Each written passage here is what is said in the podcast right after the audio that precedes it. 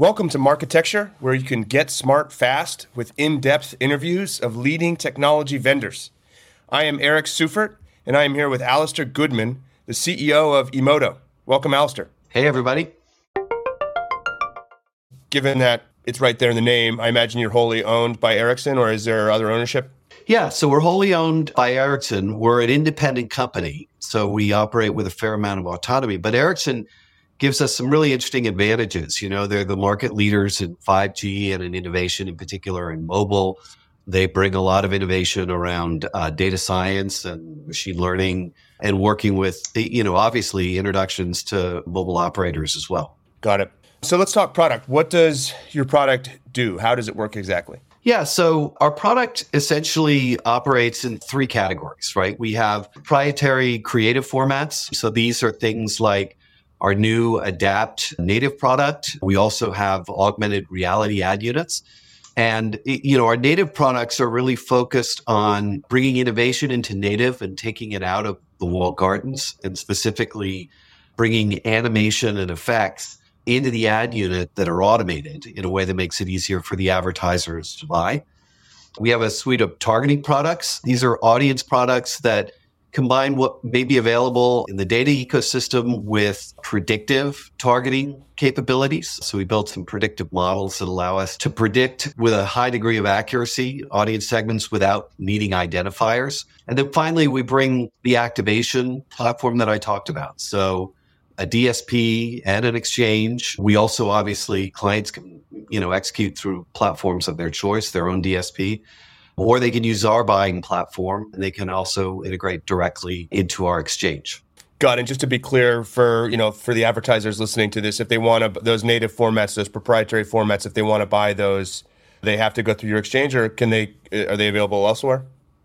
No, actually, the activation is pretty turnkey, and it's available through standard native ad flows in DSPs that we're integrated with, like DV360. If they work, you know, if they work with us, obviously they can use our DSP. There are some more sophisticated tools and buying flows available when you do that, and a dedicated kind of optimization team. But they can pretty much buy the way they want to buy. It's also available open auction through our exchange for DSPs that, you know, are connected into our exchange. But it uses standard native buying flows. Got it. Okay. So it sounds like the company is multifaceted, and you kind of compete in a number of categories. Who would you say are your most direct competitors for some of those products? Yeah. So, you know, our history as a mobile and location DSP, we still have a lot of clients that use us for capabilities like that. We probably come into, you know, we see the location players. So, you know, guys like Foursquare and Ground Truth, for example. And then as we've started to shift to kind of more of a format-focused business, right? We're seeing folks like Triple Lift and Nativo and ShareThru as, you know, folks that we compete with. Got it. And so when you kind of think about those different competitors in those different segments, what makes your product unique from competitors? For like, for instance, like what different features, data integrations? You talked about the interoperability, but what makes those different products unique? Yeah, I think there are a couple of areas. The first is really what we're doing with formats and with Adapt specifically, right? So it's a, you know, it's an advanced native ad solution. It enriches the ads with automated effects and animations. And actually what we're doing there is beginning to use AI to drive advertiser objectives right into the ad unit at runtime, right? So the ability to optimize that ad unit and the configuration of that ad unit for advertiser objectives. And, you know, we launched that product in Q4 last year. It's seeing a lot of demand, and the performance has been pretty terrific, right? Sort of we're seeing generally about 3x the click-through rate over standard native, over 70% higher message association when we look at some of the branding work we do, and 11% higher kind of attention when we do ad tracking studies. So that's a real big differentiator for us. And other things that we're doing on the format side, like what we're doing with augmented reality units as well.